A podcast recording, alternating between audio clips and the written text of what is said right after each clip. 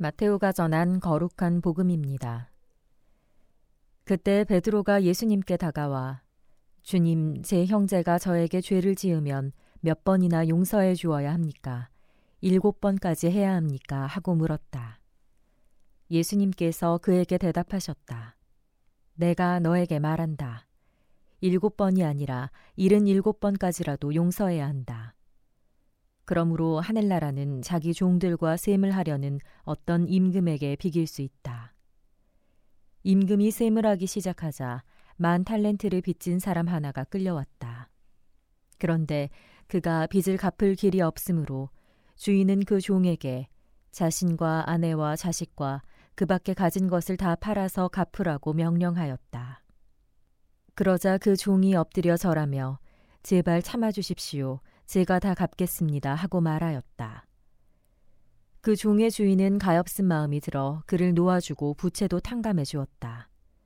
그런데 그 종이 나가서 자기에게 백 데나리온을 빚진 동료 하나를 만났다. 그러자 그를 붙들어 멱살을 잡고 빚진 것을 갚아라 하고 말하였다. 그의 동료는 엎드려서 제발 참아주게 내가 갚겠네 하고 청하였다. 그러나 그는 들어주려고 하지 않았다. 그리고 가서 그 동료가 빚진 것을 다 갚을 때까지 감옥에 가두었다. 동료들이 그렇게 벌어진 일을 보고 너무 안타까운 나머지 주인에게 가서 그 일을 죄다 일렀다. 그러자 주인이 그 종을 불러들여 말하였다. 이 악한 종아, 내가 청하기에 나는 너에게 빚을 다 탕감해 주었다. 내가 너에게 자비를 베푼 것처럼 너도 내 동료에게 자비를 베풀었어야 하지 않느냐. 그러고 나서 화가 난 주인은 그를 고문 형리에게 넘겨 빚진 것을 다 갚게 하였다.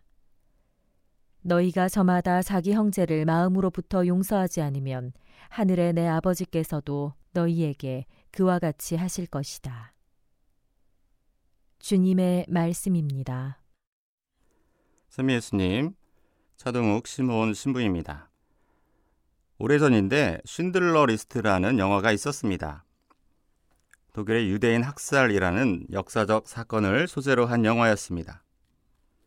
쉰들러라는 독일 사업가가 유대인들을 학살로부터 구해내는 실화를 바탕으로 합니다. 거기서 유대인을 짐승처럼 취급하는 한 독일 장교가 사소한 잘못을 한 유대인 소년을 죽이려 하자 다른 유대인이 이렇게 설득하는 장면이 나옵니다. 용서도 힘이다.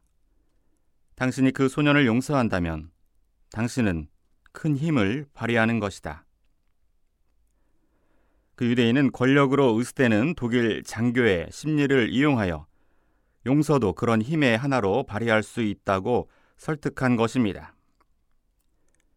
여기에서 보면 용서는 정말 힘을 가진 자의 의미로 어울리는 듯 합니다. 종이 잘못하면 주인이 용서한다고 표현합니다. 그러나 주인이 잘못하면 종이 참는다고 말하지 용서한다고 표현하지 않습니다. 그러나 실제로 다른 의미에서 용서는 힘입니다. 주인과 종이 없는 이 세상에서 또 하느님 앞에 모두 똑같은 위치의 사람들 사이에서 용서해주는 사람이 결국 관계의 주인이 되는 것입니다.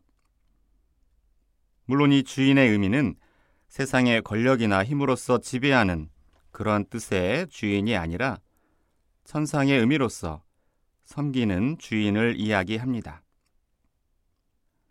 하느님 아버지께서는 우리의 일생을 용서해 주십니다. 하느님이 인간과 비교할 수 없는 큰 힘을 가지신 하나의 모습은 당신의 자비, 즉 용서의 힘이기도 합니다. 아무도 따라갈 수 없는 그 용서의 능력, 그 힘 때문에 우리는 하느님을 다른 그 어떤 하느님이 아니라 사랑이신 하느님이라고 알게 되었습니다. 우리에게도 용서는 힘입니다. 세상 사람들은 사람들이 자신에게 복종하기를 꼼짝 못하기를 바라는 힘을 원하지만 그러한 어둠의 힘이 아니라 참되고 진정한 힘은 용서입니다. 쓰면 쓸수록 강해지고 하느님과 나를 같아지게 하는 힘입니다. 내 안에 그러한 용서라는 하느님의 힘이 있음을 기억하면 좋겠습니다. 그래서 용서라는 힘을 발휘합시다.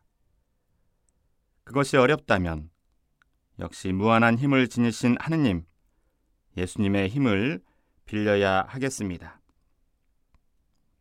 우리의 죄는 이 교회 안에서 그 용서를 믿는 순간 이미 용서되었습니다. 용서의 힘이 너무나 세신 하느님 덕분입니다. 남은 일은 이제 우리가 그 힘을 함께 받아서 용서하는 것입니다.